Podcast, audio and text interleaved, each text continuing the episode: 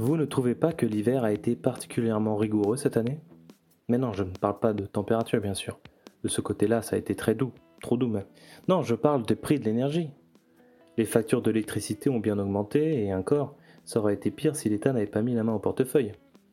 J'ai entendu aux infos que c'était à cause du prix du gaz. Mais j'ai pas compris pourquoi en fait. On n'est pas censé avoir un parc nucléaire stable qui produit la majorité de notre électricité? Alors qu'est-ce que le gaz vient faire dans cette histoire? Et pourquoi cet hiver? Puisqu'il était particulièrement doux, on n'a pas eu besoin de plus se chauffer que les années précédentes.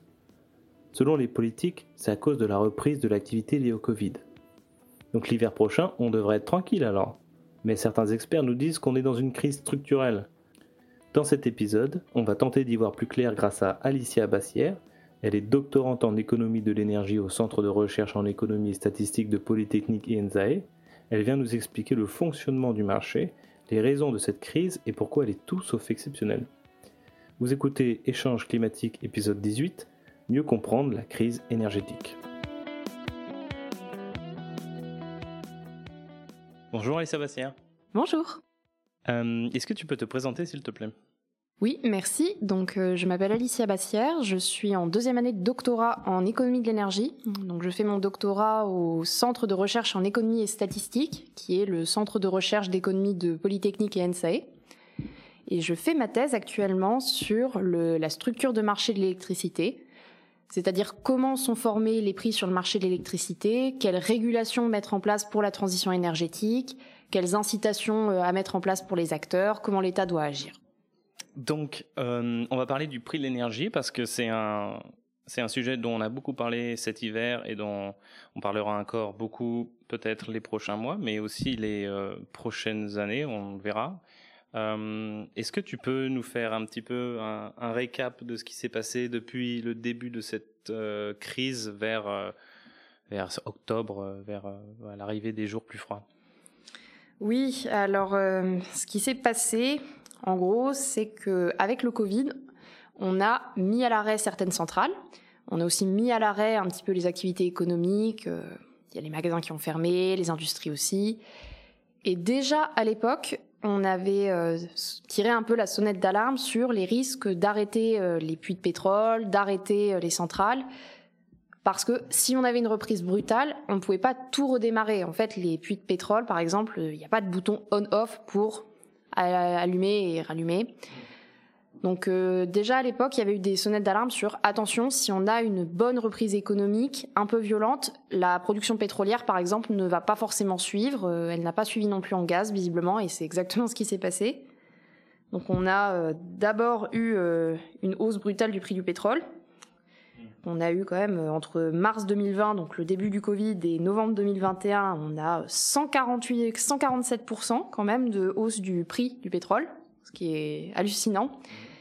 Et il faut savoir que le prix du gaz est très corrélé à celui du pétrole. Donc si le prix du pétrole monte, le prix du gaz va monter également. Mais il y a d'autres facteurs qui expliquent la hausse des prix du gaz. On pourra en parler après, mais il y a euh, notamment la Russie qui est entrée dans l'équation, qui a fermé un petit peu les vannes suite à la crise ukrainienne. On n'est même d'ailleurs pas sûr de savoir ce qui se passe complètement en Russie. On n'est pas sûr de est-ce qu'ils ont réduit, le, réduit leurs exportations de gaz volontairement ou est-ce qu'ils n'ont pas des problèmes aussi euh, On n'en sait rien du tout. On ne connaît pas très très bien les, les chiffres en Russie, qu'est-ce qu'ils ont en réserve.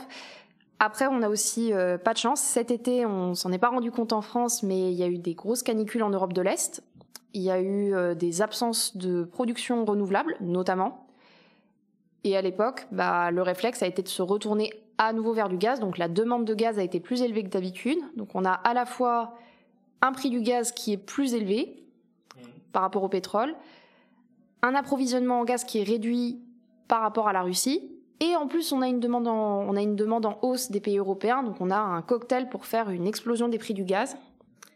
Et c'est ça qui a le plus euh, impacté en fait le prix de l'électricité, le prix de l'énergie et qui explique euh, toute la situation.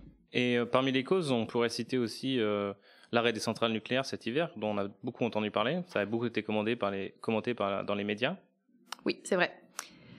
Les centrales nucléaires, on a eu en fait, il y a un très mauvais concours de timing puisque actuellement l'Agence nationale de sécurité nucléaire, donc l'ASN, est en train d'effectuer des visites décennales. Les visites décennales, c'est qu'elle est en train de vérifier que tout est en ordre pour reprolonger de 10 ans les centrales nucléaires françaises.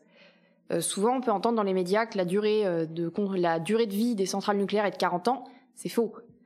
C'était une durée indicative à partir de laquelle on allait devoir faire des grosses visites de contrôle tous les 10 ans avant de reprolonger. Donc là, euh, mauvaise nouvelle du calendrier, ça tombe en ce moment. EDF e a aussi eu des grosses perturbations de son calendrier de maintenance des centrales à cause du Covid. Donc ça a dû, on a mis d'autres centrales à l'arrêt pour ça. Suite aux visites de l'ASN, on a euh, trouvé des dysfonctionnements ou des problèmes. Et quand c'est comme ça, euh, on est assez carré sur le nucléaire en France, heureusement. Au moindre, euh, la moindre fuite, on, arrête tout. Donc ça, c'est aussi mal tombé. Donc on a une baisse d'approvisionnement nucléaire français. Mmh.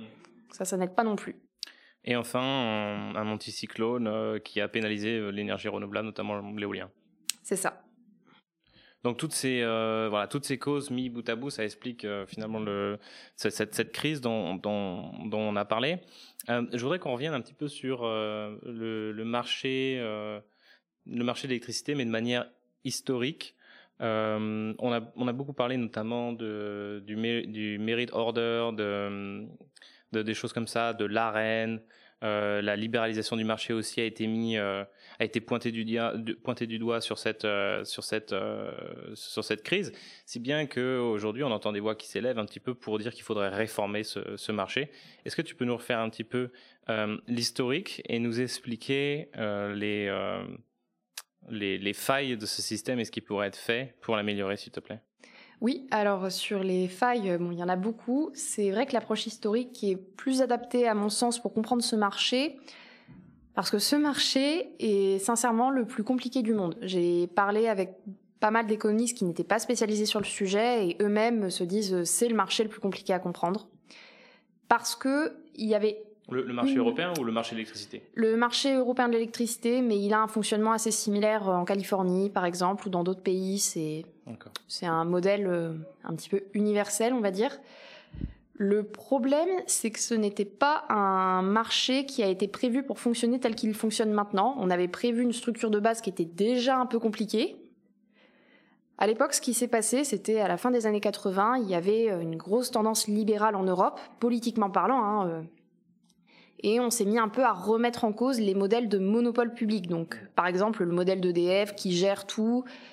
Il y a eu euh, pas mal de pression euh, au niveau de l'Union européenne pour aller vers du libre-échange, pour favoriser les consommateurs. Donc, nous, on devait en bénéficier. Et... Les télécoms aussi voilà, en fait, on a commencé par les télécoms et ça s'est bien passé. Il y a eu des bonnes conséquences sur les consommateurs, les prix ont baissé. Donc, la suite, ils ont dit, bah, on va faire l'électricité maintenant.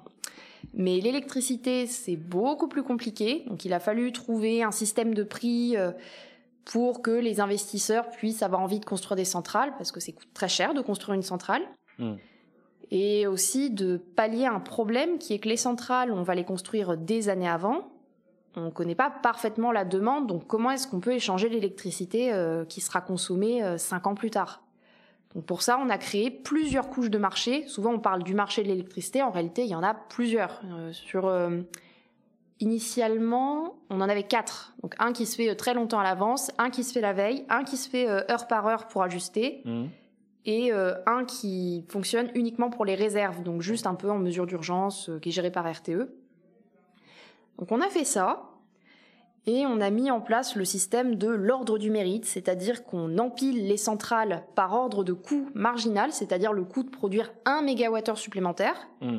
Donc on les a empilés euh, par ordre croissant et on les appelle, euh, on va appeler par exemple le renouvelable en premier, qui a un coût marginal quasiment nul.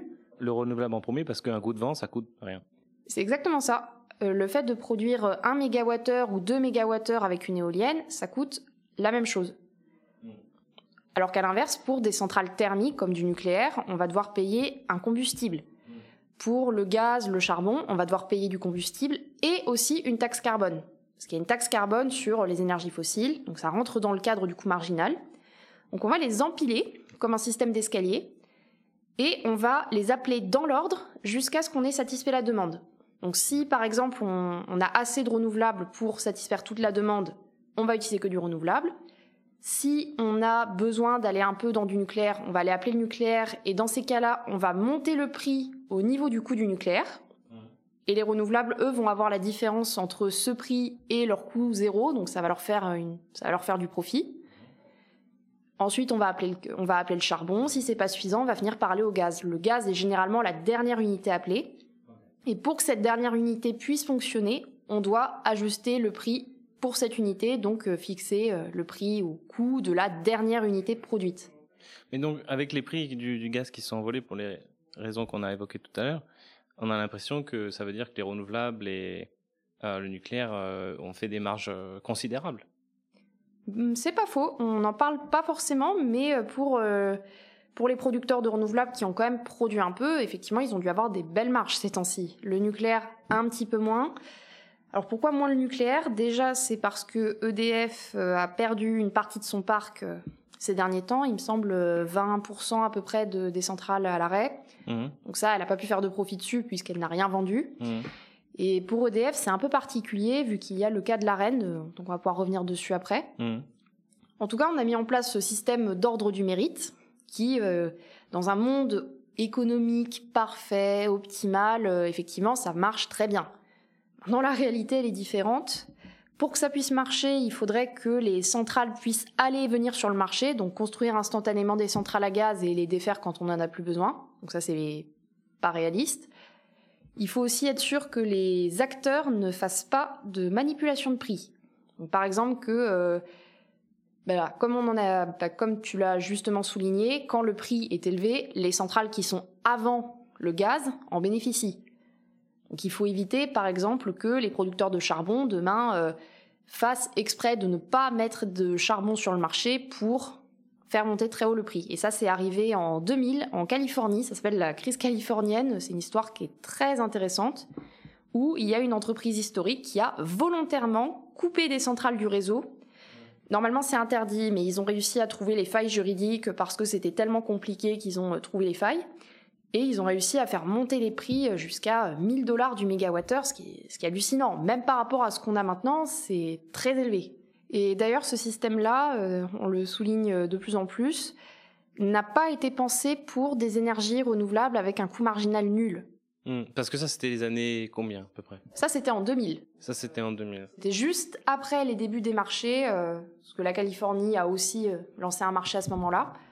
Donc déjà, avant même de parler de renouvelables, on avait déjà un problème. Donc euh, on a essayé de plus encadrer les marchés euh, pour ça. Ensuite est arrivé 2004 et on a eu un autre problème. En fait, entre 2000 et 2004, le prix du gaz était assez bas.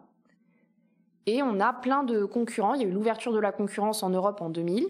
Et on s'est retrouvé avec plein de nouveaux concurrents d'EDF qui avaient des centrales à gaz pas très chères ou qui pouvaient acheter de l'électricité au gaz pas cher du tout. Et à l'époque, il y a eu des gros clients industriels qui ont quitté EDF et qui ont quitté le tarif régulé qui existait jusqu'à présent pour migrer vers ces concurrents qui avaient euh, des prix de marché attractifs. Donc ils vendaient, c'était des, producteurs français? C'était des producteurs français. Je pense Total, par exemple, devait être l'enlot, euh, des nouveaux fournisseurs. Engie a dû faire ça aussi. D'accord. Donc avant tout ce qui était taxes carbone, etc., ils avaient un moyen de vendre de l'électricité au gaz ou au charbon peut-être moins cher que l'électricité nucléaire. Oui, euh, ça, parce que ça dépendait du prix du gaz. Donc il y a eu beaucoup de gros clients industriels français qui sont allés chez ses concurrents. Et il faut savoir qu'une fois qu'ils avaient quitté le tarif régulé par l'État, ils n'avaient pas le droit de revenir en arrière. C'était euh, une fois que vous partez, vous partez, c'est terminé. Le but c'était que le tarif régulé disparaisse à long terme. Sauf que vers 2004, pas de chance, il y a eu un pic pétrolier et comme on l'a dit, le prix du gaz est très corrélé au pétrole vu que c'est des usages un peu, concurrents. Et le prix du gaz est remonté fortement, donc euh, un peu comme aujourd'hui, on a eu un problème de prix de l'électricité qui monte. Mais EDF, qui avait des centrales nucléaires, n'a pas été affecté dans son tarif régulé. Donc EDF pouvait continuer à fournir de l'électricité à peu près bon marché. Et les concurrents, bah et les groupes industriels ont voulu revenir en tarif régulé chez EDF, mais ils ne pouvaient pas. Et l'État s'est retrouvé un petit peu coincé puisque ça restait des gros clients industriels et on ne peut pas juste dire tant pis pour vous. Il y, bah, il y avait des emplois en jeu, il y a l'économie française derrière. Donc on a cherché des solutions. Et pendant un temps, ce qu'on a fait, c'est qu'on a autorisé euh, le retour à un tarif régulé un peu particulier, mais euh, la Commission européenne, à un moment donné, a, a, fini par jouer le gendarme et dire non, non, vous trouvez une solution. Et euh, les concurrents d'EDF se sont plaints d'une concurrence déloyale de la part d'EDF qui possédait déjà des centrales nucléaires qui étaient amorties depuis longtemps puisqu'elles ont été construites dans les années 70. Mmh. Et qu'eux, il fallait du temps pour qu'ils puissent soit eux-mêmes construire des centrales et les amortir, soit que les coûts de technologie, par exemple renouvelables, baissent, euh, qu'il y avait un, biais de concurrence.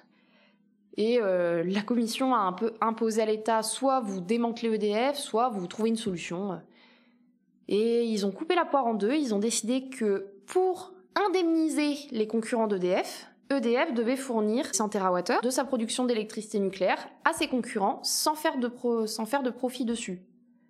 Donc euh, euh, c'est l'électricité qui est vendue à un prix qui ne permet pas de faire de bénéfices, donc à prix coûtant, ce qui a été fixé à 42 euros du mégawattheure. Donc ce qu'on a appelé EDF, pas de bénéfice pour EDF. Voilà, pas de bénéfice pour EDF. Donc c'est ce qu'on a appelé euh, l'accès régulé à l'électricité nucléaire historique, donc l'AREN. Donc voilà. On a parfois un petit peu du mal à comprendre la philosophie de de l'Union européenne ou de la Commission européenne derrière cette, euh, cette demande. Parce que pourquoi euh, parler de libre concurrence dans un marché de l'électricité qui fournit de l'électricité bon marché euh, et a fortiori décarboné aux Français je pense que c'est parce que la Commission européenne n'aime pas les monopoles, tout simplement. C'est un peu euh, issu de cette fameuse doctrine fin des années 80 avec euh, Margaret Thatcher notamment, où euh, on n'aime pas trop les monopoles, on veut de la concurrence. Et la reine, quand ça a été créé, c'était censé être temporaire déjà. C'était pas, ça n'avait pas vocation à rester dans le temps. Et jusqu'en 2017 ou 2018 de mémoire, j'ai un doute, il faut savoir que l'arène est mise en enchère, entre guillemets, c'est les, les, concurrents qui font savoir à l'avance qu'ils veulent acheter ça. Et jusqu'à oui, 2018, il n'y a pas eu beaucoup de demandes d'arène. On a même eu une année où la demande d'arène était nulle. Pourquoi? Parce que les prix du gaz sont redescendus. Il y a eu un moment où le renouvelable a un petit peu percé. Et ça se faisait que les concurrents avaient de l'électricité moins chère que l'arène, donc en dessous de 42 euros euh, du mégawattheure, et n'allaient pas acheter d'arène. Donc, donc pour résumer, en 2004, euh, ouverture de la concurrence. 2000 ouverture de la concurrence. 2000 ouverture de la concurrence. Quelques années plus tard, 7-8 ans, euh, choc pétrolier. Mm-hmm. Donc euh, branle-bas de combat, on demande à, EDF d'ouvrir euh, d'ouvrir un petit peu d'aider d'aider la, la concurrence. Quelques années plus tard, le, prix de, du gaz euh, et des énergies fossiles et des renouvelables, comme tu viens de le dire, baisse. On ne veut plus de la reine et maintenant on en reparle de nouveau, si bien que on est passé de 100. Donc c'est ça, EDF e doit donner à peu près 100 TWh. 100 TWh alors qu'elle produit euh, elle en produit 400, oui, il me semble que ça fait, représente un quart de sa production. Alors la reine, c'est quand même assez incroyable cette histoire, puisque donc en 2018, on a eu des demandes d'arène qui, pour la première fois, ont dépassé les 100 TWh. Donc tout le monde n'a pas pu en avoir. Et il y a eu à l'époque euh, déjà des premiers débats sur euh, bon, il faut peut-être trouver une solution. Une solution, ça aurait pu être soit d'augmenter le volume d'arène disponible, soit de monter le prix de l'arène déjà disponible pour qu'il y ait moins de concurrents qui en demandent. Donc il y a eu un petit débat là-dessus. Et peu de temps après, il y a eu la crise du Covid.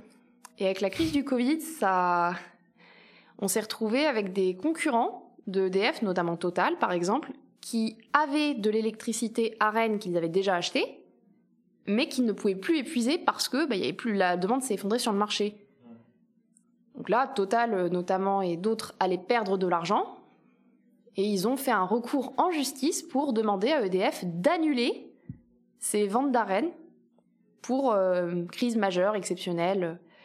Donc euh, là, ils ont gagné en première instance, mais EDF a gagné en appel. Donc cette histoire est encore à suivre. Et après ça, on a eu la crise de l'énergie cette année, donc peu de temps après, et cette fois-ci, les concurrents ont à nouveau redemandé beaucoup d'arènes.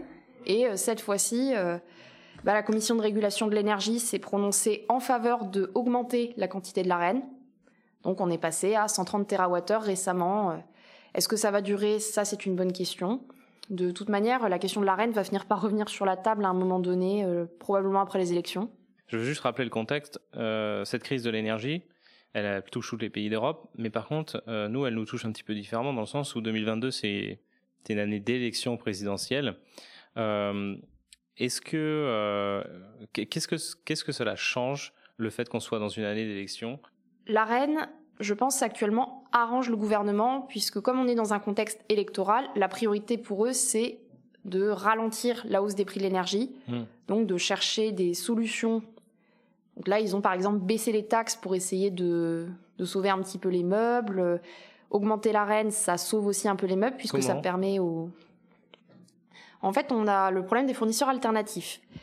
Les fournisseurs alternatifs, donc on a peut-être là des auditeurs qui ne sont plus chez EDF et qui sont euh, chez, euh, chez euh, Planet Oui, Enercop, Mint, Total. Les fournisseurs alternatifs, ils peuvent fournir de l'électricité de plusieurs manières. Soit, c'est le cas de Total, il me semble, ils produisent eux-mêmes leur énergie, donc ils ont leur centrale, ils la vendent directement à leurs consommateurs.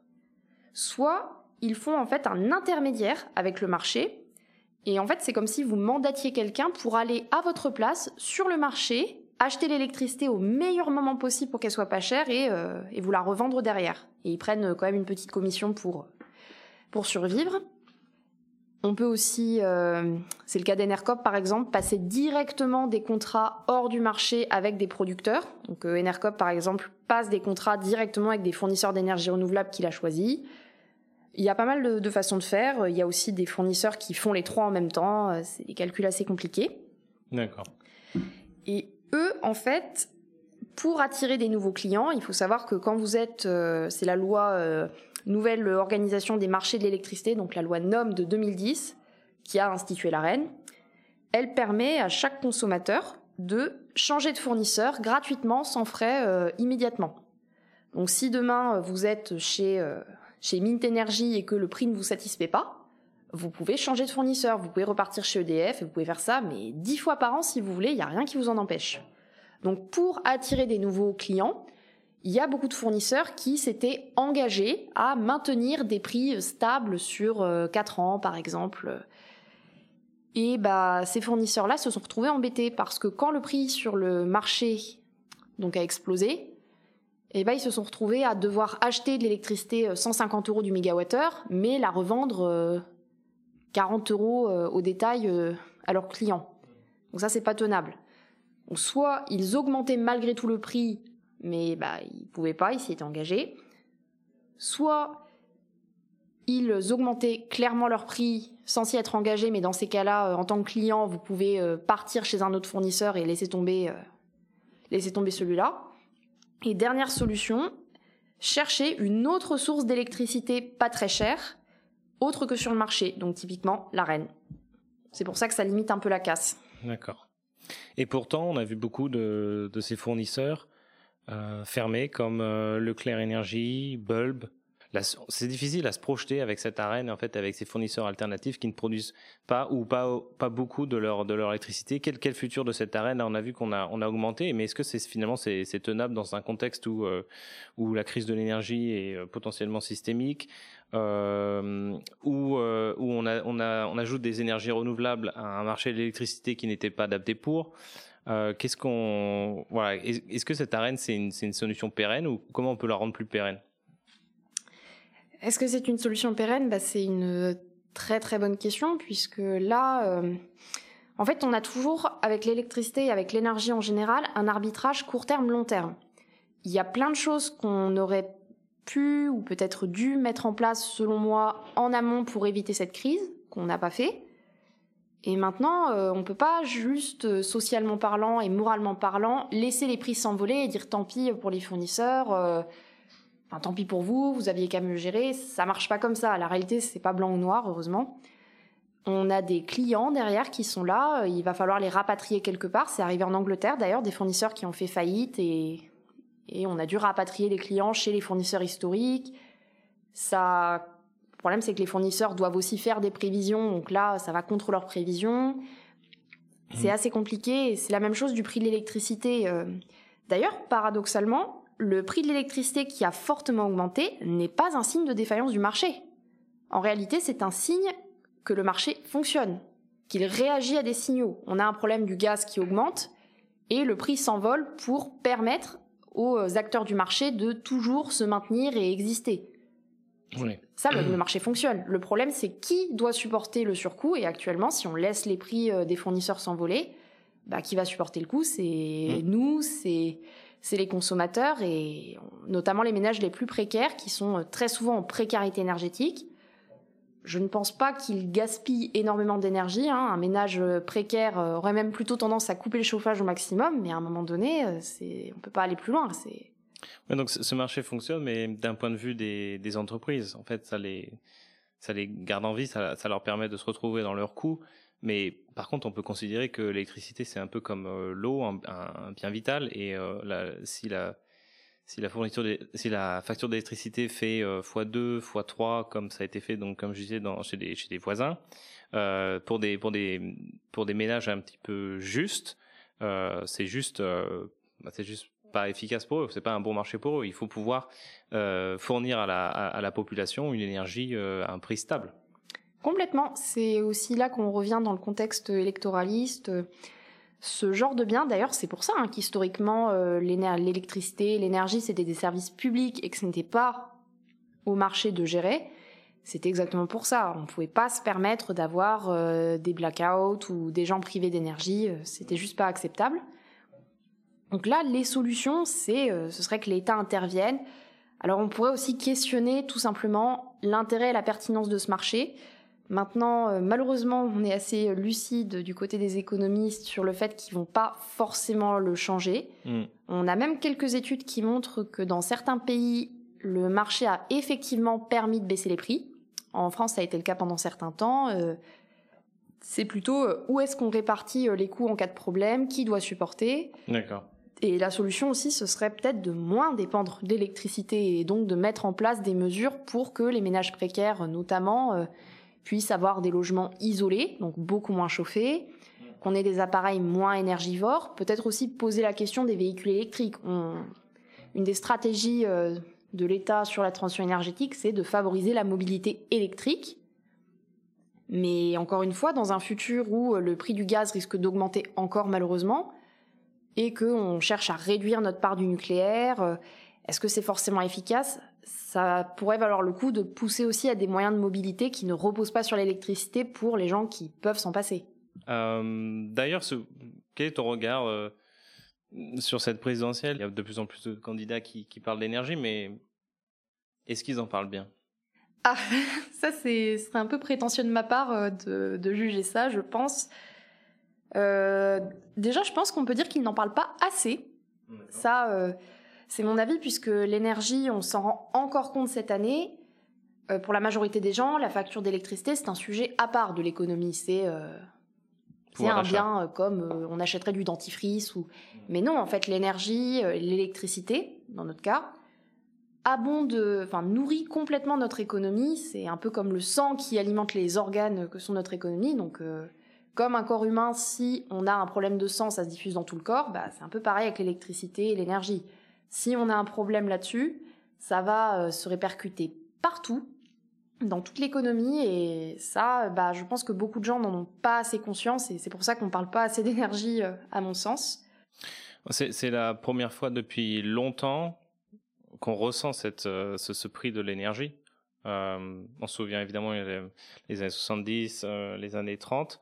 Est-ce que euh, c'était, on a parlé de 2008 tout à l'heure, de la crise la crise de l'énergie euh, de l'époque. Est-ce que c'était aussi fort que celle qu'on connaît en ce moment ou, euh, ou plus fort encore? Alors 2008, c'était très fort, mais la crise pétrolière a, parce qu'en fait la crise des subprimes de 2008 est partie d'une petite contraction économique qui, elle, est bienvenue d'un choc pétrolier, donc ça peut mettre le feu aux poudres. D'accord. Il y avait aussi des problèmes structurels. Par contre, la crise des Gilets jaunes en 2017 est plus révélatrice selon moi, puisque là, l'énergie était vraiment au cœur, donc on arrivait à peu près à voir le lien. Euh, là, le prix d'électricité, si on en a déjà eu, mais c'était peut-être un peu plus, euh, un peu plus géré euh, et on n'avait pas autant de problèmes avec le gaz. Là, le gaz c'est quand même particulièrement catastrophique cette année et c'est une des pires qu'on ait eu sur le gaz spécifiquement. Parce que la crise des gilets jaunes, c'était pas vraiment une crise, c'était une crise d'énergie, mais c'était pas une crise de l'offre. C'était euh, c'était une taxe sur un, sur un carburant, c'était voulu, c'était contrôlé. Euh, non, seulement un tiers. Alors de mémoire, j'ai pas les chiffres en tête, mais il me semble que c'était seulement un tiers de la hausse hein, qui était due à la, la, hausse des taxes. Il y a une partie qui venait vraiment du prix du pétrole qui, euh, qui s'était envolé à l'époque. D'ailleurs, le, le moment où le gouvernement a baissé un peu la taxe, le prix du pétrole est redescendu aussi, donc les prix euh, ont redescendu et ça a un peu calmé la crise. Par contre, c'était intéressant parce que ça révèle un peu le, un même problème qu'on a aujourd'hui, qui est qu'on a une bonne partie de la population qui est dépendante, voire droguée à l'énergie, qu'on ne s'en rend même plus compte finalement, et que bah, ces personnes-là, on peut pas juste les, les couper en fait. C'est, ça marche pas comme ça. Il y a des gens qui se déplacent. Pour les gilets jaunes, c'était vraiment les déplacements le problème. Là, pour l'électricité, c'est beaucoup le chauffage, par exemple. On a, euh, d'ailleurs, on peut le voir. Hein, cette année, on a un hiver qui est quand même particulièrement volatile, où on peut avoir euh, des belles journées à 14 degrés et le lendemain matin ressortir un bonnet. Donc quand c'est comme ça et qu'on doit euh, éteindre, rallumer le chauffage, euh, ça c'est assez mortel. L'isolation aussi, c'est on peut pas juste demander aux gens d'arrêter de se chauffer, ça marche pas comme ça malheureusement. Et donc comme on vient de le rappeler, ce gouvernement c'est le gouvernement qui a connu les gilets jaunes. Est-ce que c'est pour ça que elle a mis en place tout ce qu'elle a pu pour ne pas augmenter la facture euh, cet hiver? Complètement. je ne sais pas si c'est spécifiquement les gilets jaunes, mais je pense qu'il y a eu un trauma gilet jaune. Euh, est-ce que tu peux rappeler, s'il te plaît, la, série de mesures qui a été mise en place? Alors déjà, on a plafonné la hausse des tarifs régulés de l'électricité. Par contre, ça c'est un petit peu compliqué puisque d'ailleurs je crois qu'ils n'ont pas réussi pour l'instant à avoir cet objectif-là. Ça c'est les 4% oui, en fait, le gouvernement ne. Comment dire Il peut agir et essayer de limiter la casse sur les tarifs en baissant les taxes. Là, il y a quasiment plus de taxes sur l'électricité en ce moment. Donc ça compense un peu. Mais si le prix du gaz continue à s'envoler, au bout d'un moment, le gouvernement ne pourra plus faire grand-chose. Donc ça, c'est un peu la limite.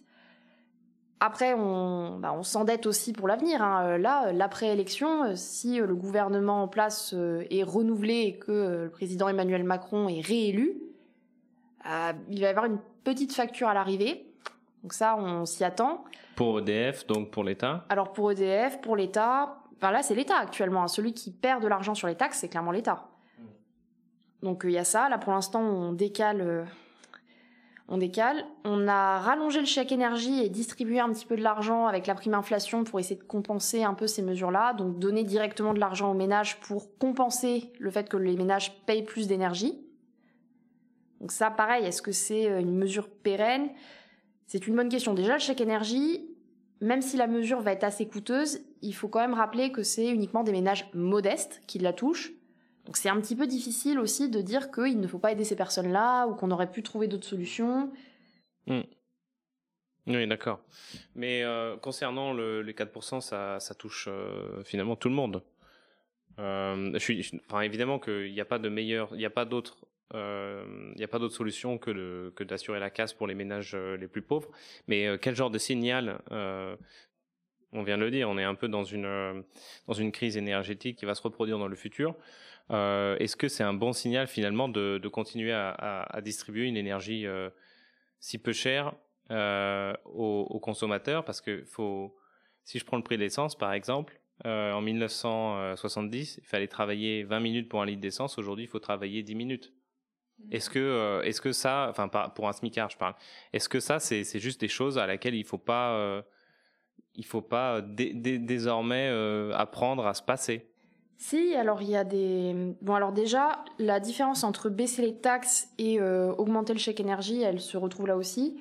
Lorsqu'on baisse les taxes, effectivement, ça profite à tout le monde, y compris à des ménages qui auraient pu peut-être s'en passer. Alors que le chèque énergie, bon, c'est plus une indemnisation, une compensation pour ceux qui ne peuvent pas faire autrement.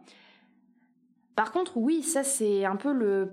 Ça sera plutôt un problème de discours où l'État envoie effectivement un signal euh, comme quoi ils vont euh, trouver des solutions à chaque fois qu'il y aura une crise de l'énergie. Mm. Le problème, c'est qu'elles vont se répéter. Donc à un moment donné, peut-être qu'il va falloir envisager de poser un peu les choses et de dire clairement à la population, il va falloir consommer moins d'énergie. Donc ça, ça va se traduire pour les ménages les plus aisés de un peu plus peut-être par des restrictions ou faire un prix de l'énergie effectivement plus haut. Du rationnement? Du rationnement, pas forcément. Là, ça commencerait à être un peu compliqué. Là, on commence à rentrer un peu dans, je dirais pas jusqu'à dire du totalitarisme, mais on est. La planification? La planification, donc là, on remet en cause le marché, euh, un peu le capitalisme. C'est très compliqué. Mmh.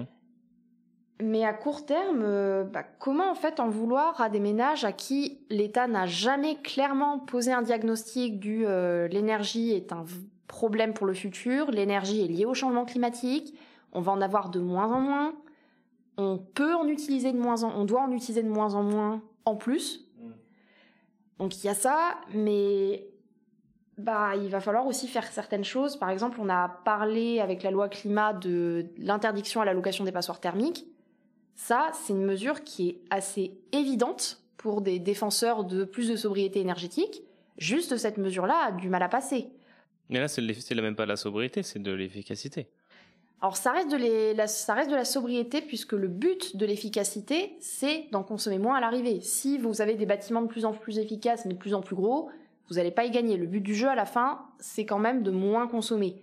Donc là, il faut aussi euh, contraindre un petit peu euh, les propriétaires de passoires thermiques à rénover. Donc soit ils sont, ce sont des ménages, euh, des propriétaires occupants qui sont euh, peu aisés et dans ces cas-là, bah, il faut leur expliquer clairement à quelles aides ils ont besoin, vu qu'il y a beaucoup de ménages qui ne sont pas au courant des aides dont ils peuvent disposer. Mmh.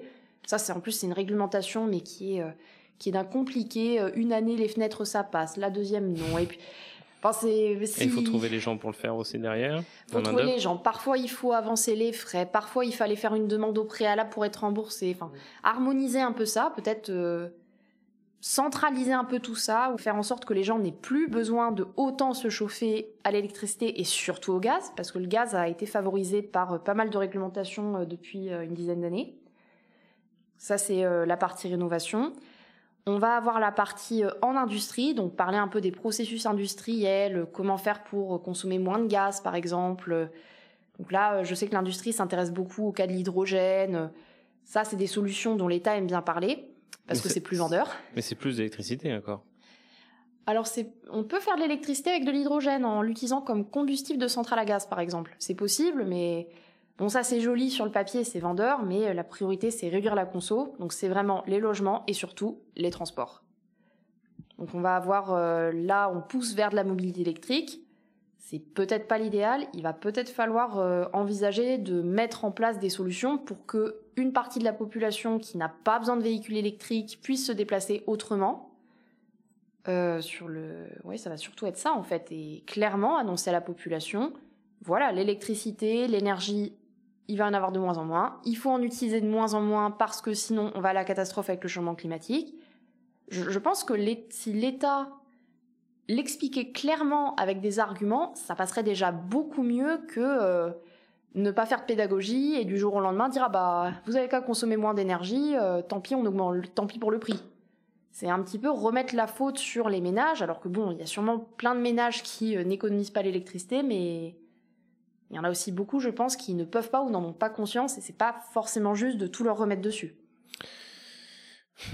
Parce que là, comment, comment ils en parlent, les politiques, de cette. Euh, est-ce qu'ils en parlent d'une manière systémique ou alors est-ce qu'ils essaient juste de dire qu'on va vous aider cet hiver et puis euh, ils parlent pas de l'hiver prochain? Alors il y a un peu ça. Déjà, on parle de cet hiver et des mesures à prendre à court terme, mais on parle pas de l'hiver prochain. Par exemple, est-ce que les prix du gaz vont baisser? Ça, je ne sais pas. J'aimerais avoir une réponse, mais malheureusement, je ne sais pas. À long terme, oui, ça va augmenter. À court terme, ça va peut-être fluctuer encore un peu. Avec un peu de chance, ça va se calmer et on va euh, trouver des solutions. Mais euh, non, euh, l'État, l'État, je pense, compte sur une baisse du prix du gaz. Et en plus, si le prix du gaz baisse, il est possible qu'ils laissent tomber le sujet pendant quelques temps et qu'ils attendent la prochaine crise pour s'en occuper. C'est pas impossible non plus. Euh, les EPR aussi, c'est un faux signal puisque en France, le débat sur l'électricité est souvent réduit à est-ce qu'il faut construire ou pas des centrales nucléaires, est-ce qu'il faut construire ou pas du renouvelable, et on parle assez peu de la vision usage. Là, on a annoncé on va construire des EPR, c'est comme si on disait à la population regardez, on va construire des EPR, c'est bon, on va régler le problème. Vous n'allez pas changer votre vie, quoi. Voilà, vous n'allez pas changer votre vie et 6 EPR, ça va pas suffire. Et en plus, ils sont pas là pour tout de suite. Hmm. En fait, il manque. Euh, on parle que de, la production et on parle jamais de, la demande. C'est tabou de, dire qu'il faut flexibiliser la demande, qu'il faut en utiliser moins. Euh, c'est un peu ça. Alors c'est assez tabou. Alors est-ce que c'est parce que les politiciens ne lisent pas complètement les rapports euh, comme celui d'RTE qui font des très fortes hypothèses sur la réduction de consommation d'électricité pour garantir euh, beaucoup d'énergie renouvelable? Euh, De la même manière, certains candidats à la présidentielle citent le rapport Négawatt. Hmm. Le rapport Négawatt est basé sur des hypothèses de baisse de la demande assez drastiques. Hmm. Mais ils le disent pas. Enfin, ils, citent ce rapport sans dire après les conséquences concrètes sur, euh, sur la vie des gens. Alors, est-ce qu'ils ne le disent pas parce qu'ils n'en ont pas conscience? Est-ce qu'ils ne le disent pas parce qu'ils pensent que les technologies, euh, donc les smart grids, euh, les compteurs Linky, vont, vont compenser, qu'on va tout compenser avec de la rénovation et du smart? Ou est-ce qu'ils le savent mais qu'ils ne veulent pas le dire parce que c'est pas vendeur? C'est possible aussi. Pour un candidat à la présidentielle, dire moi, je veux euh, qu'on vive de manière plus sobre et économe et qu'on euh, consomme moins d'électricité, qu'au lieu d'avoir une jolie Tesla, euh, bah, vous sortez votre bon vieux vélo du garage. C'est un peu moins vendeur, malheureusement. Donc ça, j'ai pas trop de réponses sur à quel point c'est... Mais oui, effectivement, il faudrait arrêter de centraliser le débat sur est-ce qu'il faut oui ou non construire des centrales nucléaires, oui ou non mettre des énergies renouvelables, mais plus avant de faire ça, peut-être posons-nous la question de ce qu'on consomme et en fonction de ça, on va décider. Euh, donc là, on a parlé de la façon dont les politiques traitaient euh, la question, mais est-ce que c'est pas tout simplement aussi la faute des journalistes euh, qui ne se renseignent pas sur le sujet, qui posent des questions plates, qui, qui se copient les uns les autres et finalement personne n'élève le niveau. là, je sais pas, je regarde un petit peu des, des, émissions sur qui, qui interrogent les candidats. Il n'y a pas une question sur ce genre de problématique et s'il y en a une, le candidat s'en sort avec une petite ritournelle et, euh, et euh, le, le, journaliste ne le, ne le chasse pas derrière sur ses, sur ses, euh, sur ses potentielles contradictions. Ah, alors ça c'est un petit peu compliqué de, répondre à cette question-là puisque je pense qu'il y a des politiciens qui ont bien compris le sujet, d'autres moins. Il y a des journalistes qui ont très bien compris le sujet, d'autres moins.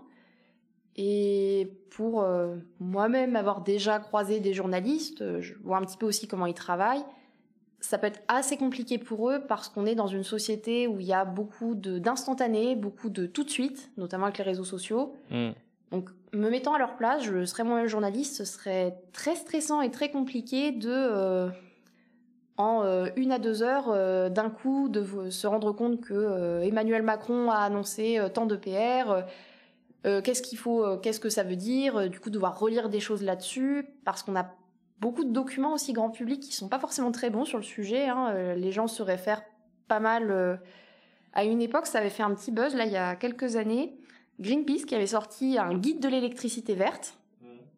Alors ça, c'était très joli guide, bien avec plein de belles infographies, très vendeur. beaucoup de Français se sont orienté euh, vers des fournisseurs alternatifs avec cette infographie. Cette infographie a été énormément décriée par des spécialistes parce qu'elle posait des hypothèses euh, problématiques. Par exemple, elle affirmait que le nucléaire émettait du, du, dioxyde de carbone. On peut reprocher au nucléaire pas mal de choses. Je n'ai pas de problème avec les journalistes ou les ONG qui critiquent le nucléaire, mais pas sur des arguments comme ça qui sont complètement faux. Mmh. Mais la majorité des gens ne le savaient pas et c'est pour euh, monsieur, madame Michu, c'est quand même beaucoup plus facile de comprendre une jolie infographie que d'aller lire euh, la thèse de mademoiselle Alicia Bassière remplie d'équations euh, publiée sur, publiée sur thèse.fr.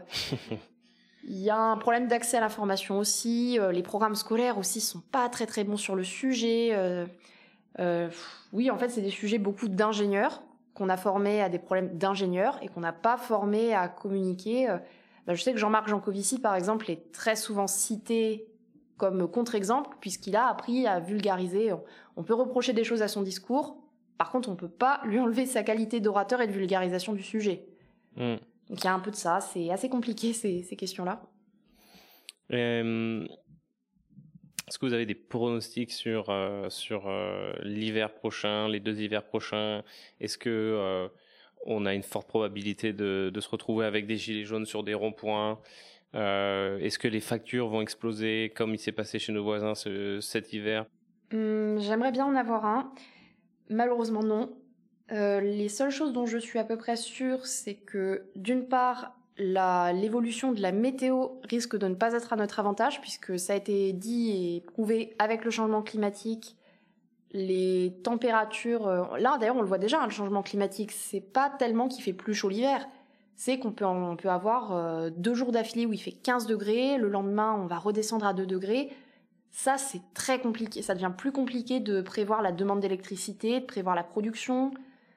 Ça, ça risque de perturber un peu les choses sur le marché et j'ai peur que ça ne fasse que s'empirer à long terme. Euh, il faut voir est-ce qu'on a euh, prévu assez de capacité pour répondre à la question? Bah, là, on a annoncé les EPR, mais les EPR, ils vont arriver dans 15 ans. Hmm. Ça va pas suffire. Il faudrait peut-être déployer plus de renouvelables à court terme, mais c'est compliqué. Donc euh, côté France, bah, en fait, ça va dépendre aussi de si la météo repart dans le bon sens pour les énergies renouvelables. Les Allemands vont en reproduire et ça peut aider. Hmm. C'est un, ce serait un bon espoir.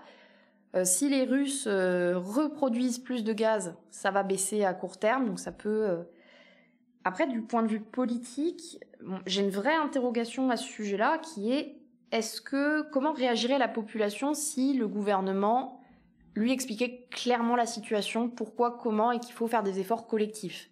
Hmm. Généralement, quand on voit les opinions politiques, les opinions publiques qui sont ressorties avec les gilets jaunes, les Gilets jaunes n'étaient pas forcément en colère qu'on leur demande des efforts.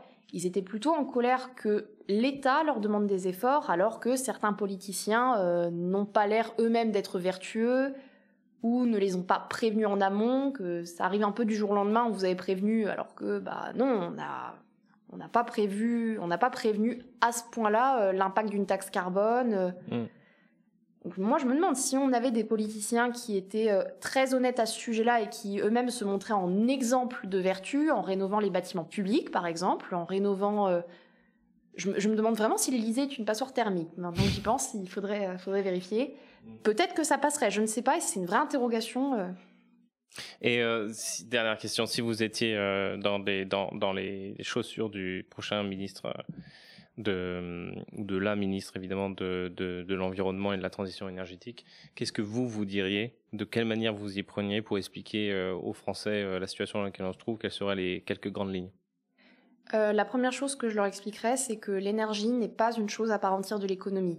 L'énergie, c'est quelque chose qui vraiment abreuve toute notre économie, toute la production en dépend, beaucoup de choses en dépendent et qu'il faut arrêter de le traiter comme un sujet à part et qu'il faut avoir un plan et une vision cohérente d'ensemble. Donc vraiment, euh, arrêter de faire des mesures à droite à gauche, une mesure par-ci pour l'énergie, une mesure par-là pour le pouvoir d'achat, mais réfléchir collectivement à une vraie stratégie, une vraie vision sur le futur, expliquer réellement à la population ce que ça veut dire, aller vers plus de renouvelables, donc c'est partager réellement les efforts. Est-ce que les, les ménages les plus aisés devraient contribuer autant, voire moins que les ménages euh, plus moins aisés? C'est pas sûr. J'ai plus les chiffres en tête, mais euh, plus de la moitié des propriétaires de passoires thermiques sont, sont des ménages aisés en fait. Donc pourquoi est-ce qu'eux contribueraient, ne contribueraient pas plus? Ce sont des rentiers, ils les louent, c'est ça? Voilà, il y a beaucoup de propriétaires euh, bailleurs, ça aussi, c'est il y a des questions de redistribution sociale. Donc je pense qu'il faudrait annoncer qu'il faut un plan cohérent, une vision d'ensemble et parler de redistribution sociale euh, le cas échéant puisque malheureusement la transition énergétique et le changement climatique vont faire des gagnants et des perdants. je ne suis pas sûre que les perdants euh, soient les, plus riches. Merci Alice Sabasser. Merci. Voilà, j'espère que désormais vous comprenez un peu mieux les causes de la crise énergétique. Si vous avez apprécié l'épisode, n'hésitez pas à le partager, vous êtes mes seuls attachés presse.